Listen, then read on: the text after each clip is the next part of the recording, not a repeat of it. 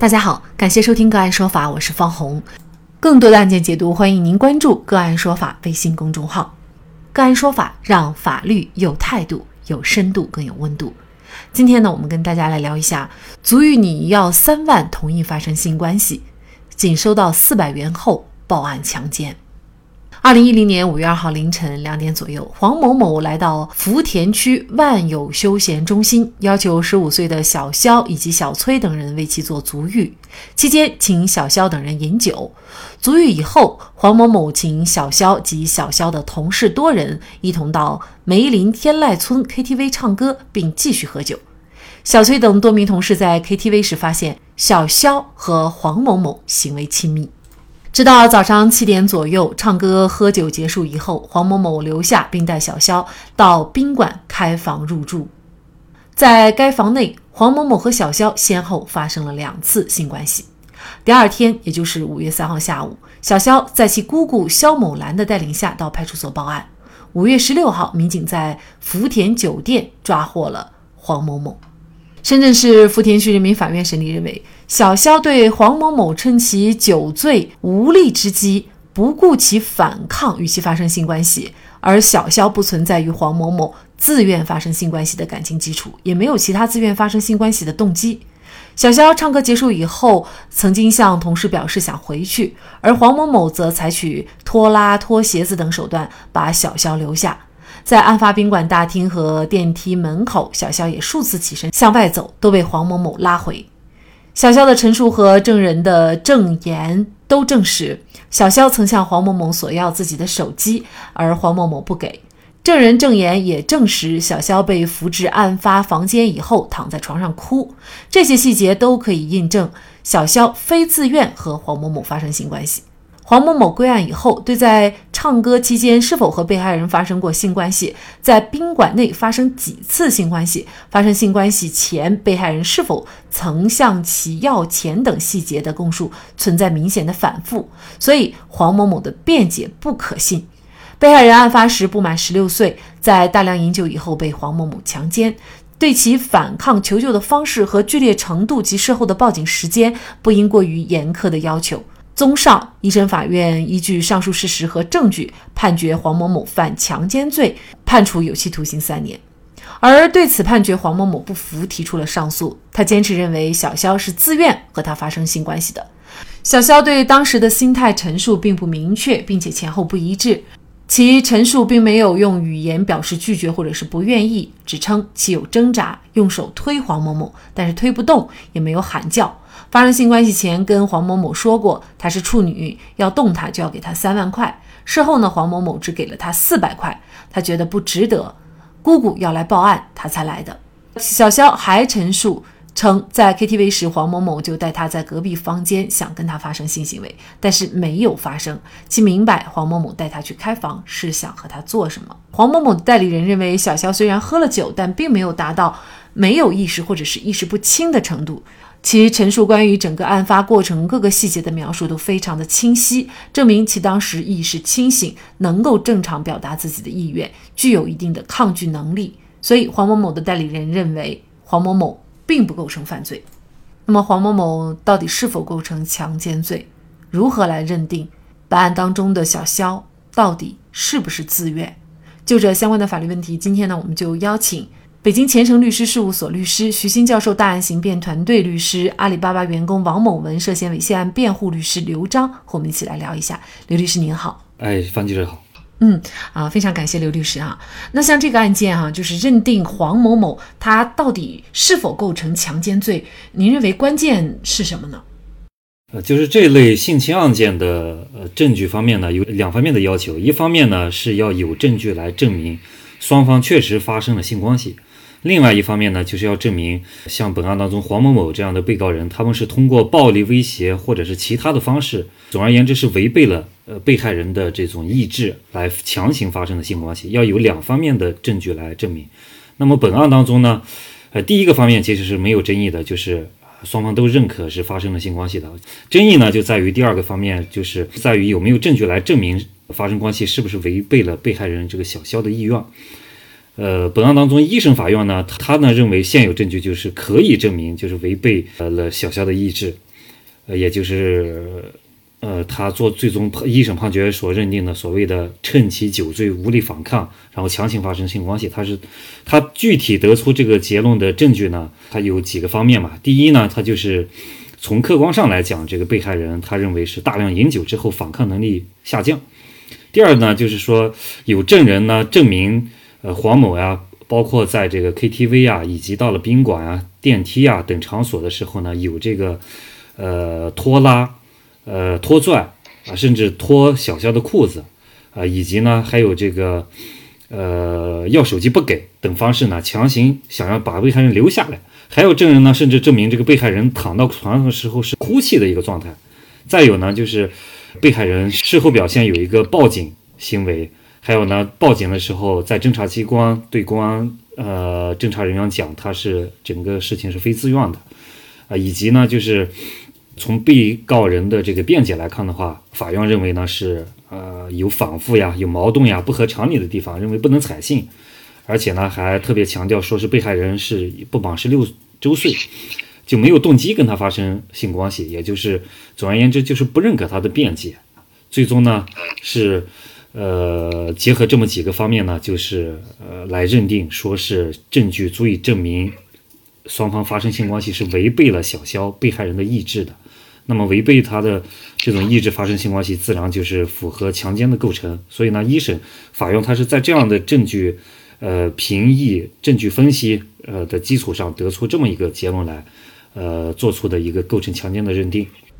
从法院认定的依据来看，似乎也没有什么不妥啊。但是呢，我们又看到，就是还有另外一个跟法院认定事实有点一个出入的一些事实，比如说小云呢，她提到了，就是当时自己呢跟黄某某说发生性关系前呢要三万块钱，那么事后呢，因为黄某某只给他呃四百块钱，他觉得不值得，那么所以呢最后报案。那么包括呢，他在这个 KTV 的时候，其实已经知道黄某某要跟他发生关系了啊，他是已经明白的。看上去比较矛盾的这些证据，嗯，怎么来判断到底哪个才是事实呢？这就涉及到我们刑事诉讼证据的证明标准。认定一个案件一定要是事实，呃，确实充分，排除一切合理怀疑，才能认定，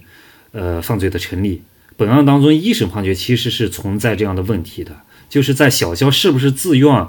之间呢是就像您讲的这个证据之间是有啊矛盾的，特别是呢小肖他自己陈述明确讲到了在发生关系的时候呢是甚至有主动提出一个要三万块钱来，而且呢他自认为是得到了黄某的一个呃认可，呃所以呢也就没有再拒绝的这个表示或意愿。那么至于事后报警呢，从小肖这个陈述来看的话。呃，更多是因为，呃，似乎是因为这个三万块钱这个承诺黄某没有兑现，呃，觉得是自己被骗了，吃亏了，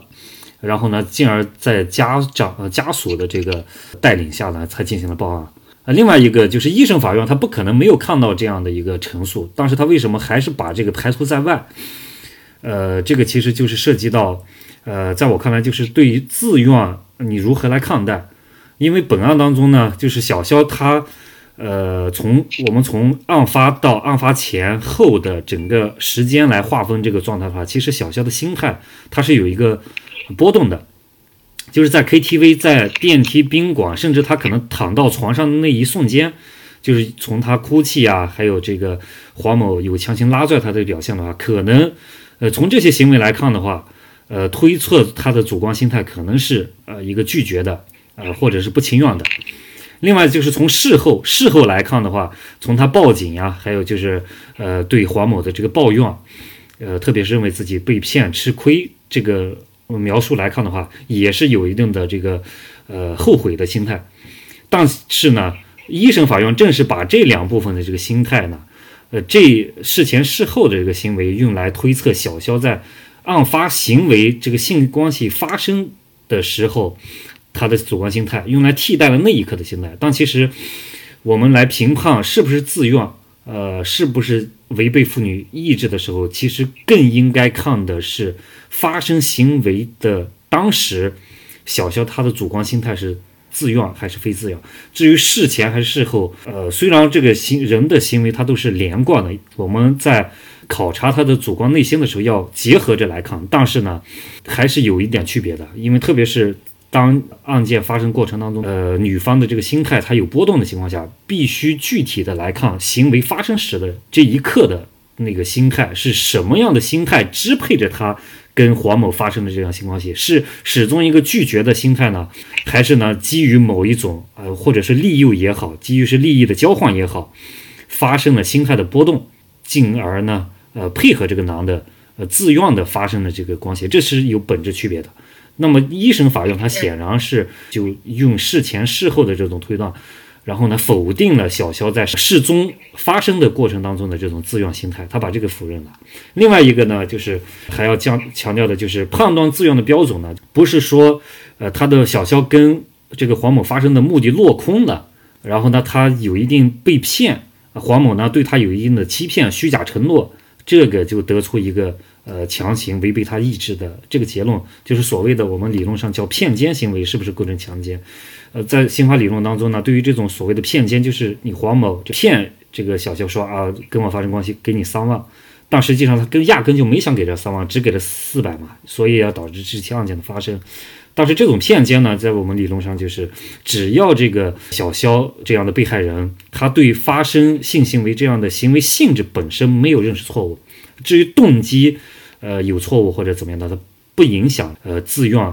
也就是这种情况就不能认定强奸，所以呢，呃，对于这样的证据和是不是自愿啊，一审法院在这个问题上出现了一定偏差。其实，在那个当时，只有双方当事人在场，要看那个时机，到底在那个时候他是不是愿意的，就是在宾馆里面啊，这个通过现有的证据能够判断出来吗？呃，可以的。现有的证据其实，因为这个案子它是属于我们强奸罪当中的以其他方法呃发生的关系，这个能不能达到这个违背他意愿的程度？客观上来讲，首先要排除小肖他是不是就是已经醉到不省人事，没有反抗的这种意识能力，呃，本案当中没有。另外就是要看他是在清醒的时候知道自己行为性质的时候，黄某这个行为有没有违背他的意愿？事前呢就有。各种的证人呀，可能也有客观的这个电子视频资料，也可以来证明他有没有拖拽啊这样的一些行为。那么事中呢，这个发生在一对一的这个私密空间当中，确实就是只能依赖于小肖跟被告人的这个供述呃和陈述了。另外就是事后他的这个表现来看，是不是第一时间报警啊？是不是报警？是不是自然呀？双方发生这个。呃，矛盾是不是呃符合常理啊？等等的一些经验呃的表现来推测，这样的一些证据来认定他是不是自愿。那这个案件呢，深圳市福田区人民法院呢，他认为黄某某呢已经是构成强奸罪了，然后呢判处有期徒刑三年。但是二审深圳市中级人民法院呢就认为啊，黄某某无罪哈，由有罪变为无罪。那么您觉得这个翻案的关键是什么呢？这个我注意看了，就是一审和二审，它的证据是完全一样的。就是二审的时候，并不是出现了突然出现了新的证据。那么在同样的证据情况下，一审和二审，呃，结果截然不同。那这其实关键就不在于，呃，这个证据啊，还有案情本身了，而是在于我司法机关对于刑事诉讼证明标准的掌握，它是怎么掌握证明标准的。秉持了什么样的司法理念？他是不是做到了坚持证据裁判，疑罪从无，不做有罪推定啊？这其实是本案的呃关键。另外，从证据来讲的话，就是二审之所以呃能做出无罪判决的呃关键的点呢，就在于这个小肖这个被害人的陈述对黄某是非常有利的，因为小肖这个陈述，他其实就是跟黄某的这个辩解是能够印证的。小肖整个表现是被动的，甚至呢也表现过拒绝，但是最终小肖他呢是甚至是主动提出了一个要三万块钱，啊就可以发生，提出这个三万，黄某答应之后，小肖就没有再有一个剧烈的一个反抗，而且呢他很明确的自己就讲为什么报案，是因为觉得太吃亏了，只给了四百块钱，啊二审法院的这个认定是完全成立的，就是没办法排除小肖跟黄某发生这个性关系是不是。因为这三万块钱，双方达成了这个利益交换，才自愿发生性关系，他就排除不了这方面的怀疑了。所以呢，结合这样的理念，结合这样的证据条件，二审法院才大胆的做出了这个无罪判决。也确实是比较大胆的一个判决哈，因为呢，通过这个一审法院，我们也看到似乎有很多的理由认定，呃，黄某某已经构成强奸，但是呢，二审法院他坚持以无罪推定为原则，就是排除不了女方是自愿的这样的一个疑点，所以呢，在这种情况下。就认定为有罪，这个也是对刑法一个基本原则的一个坚持啊。可能在实际生活当中，不是每一个法院都像深圳市中级人民法院啊，能够做出这样的一个大胆的判决的哈。嗯，所以呢，可能男性和女性在自愿发生关系以后，尤其是男性的法律风险哈，就会非常大。那么在这种情况下，怎么来预防呢？确实风险非常大。从这个样子本身就这个过程，我们就能看出，包括从最终无罪的关键的理由。因素来看的话，确实是，如果我们假设就这起案件当中，小肖他没有如实陈述，因为他可能还年龄还小，很多事情呢，他还比较容易在面对侦查机关的时候说实话。但如果他是一个这个有城府、有呃经过了这个精心设计的报案的话，他没有如实说出来这个发生关系那一刻他们进行了什么样的对话，怎样的一个表达，如果没有这个如实陈述。像本案这个黄某，他肯定是在劫难逃。他这个辩解，司法机关在没有其他证据印证的情况下，是一定不会采信他的啊。因为司法机关在面对这种案件的时候，特别是这种一对一的私密空间发生的这种，往往依靠着被害人和呃被告人的这种一对一的言辞证据来来给他定性的时候，那往往我们就会基于这种保护弱势的女性一方的这种立场来进行有罪推定，推定。这个报案的女方说的是属实的。另外呢，就是也会结合经验法则来推信，呃，女方说的可能更可信啊。就比如这个案子当中，大量的一审法院就会运用说是，呃，这个小肖是不满十六周岁的，是个未成年人，然后呢，他没有理由、没有动机跟你发生性关系。但其实呢，这是一种经验，这种经验在推测的过程当中、推定的过程当中就容易出错。这呢，也又不符合我们司法机关，呃。正常的大多数的一个常识，那在这样的经验法则运用过程中极易出错，所以风险是非常大的。那么如何预防的问题呢？这个其实是很难讲的。呃，这样的行为其实，呃，报案的一方来说，其实他已经是涉嫌犯罪了，诬告陷害罪。那么如何预防这样的被犯罪、被强奸呢？被套路呢？其实，呃，防不胜防。呃，根本来讲呢，就是洁身自好，这是最根本的。另外呢，就是。呃，必须要男性要必须充充分的尊重女性，不要授人以柄。呃，第三呢，即便要做一些高危的这样的一些呃事情，呃，要有证据意识、风险意识，还及时的固定一些有力的证据，比如说聊天记录呀、通话录音呀等等的。呃，第四呢，就是一旦发生呢，那就要及时的呃寻找有经验的律师来帮助自己及时介入，怎么样处理这样的被诬告陷害的事情。当然，前提一定是要建立在被诬告陷害的事情。如果你真的实施犯罪了，那是谁都救不了你的。其实，类似于这样的案件，哈，呃，也不是这一起。但是呢，你反过来要追究女方的诬告陷害罪，可能呢还立案的不多，这是为什么呢？呃，这就是证据。另外一个呢，就是看是不是有基础的事实。有基础的事实的话，那即便呢，呃，是基于这个证据条件没有对于。男性来进行一个追究，但是呢，很难有明确的证据证明女的是纯粹的诬告陷害，因为这一方面的证据也确实不太好找啊。因为你要有直接的女的是故意在诬告陷害你，而不是呢，呃，因为你的犯罪证据不足，这是证据方面。另一方面呢，就是还是天然觉得女性是弱者。价值呃取向的问题，司法机关啊，对于这样的案子处理会非常慎重啊，因为他要防止呢，就是反而保护本来是好不容易有女性站出来报案了，大胆的报案说不了，结果呢还惹上了寻呃这个诬告陷害的事儿，呃，他们这方面也有这个价值取向的一个问题。显然，不仅仅男人应该洁身自好，女孩更应如此。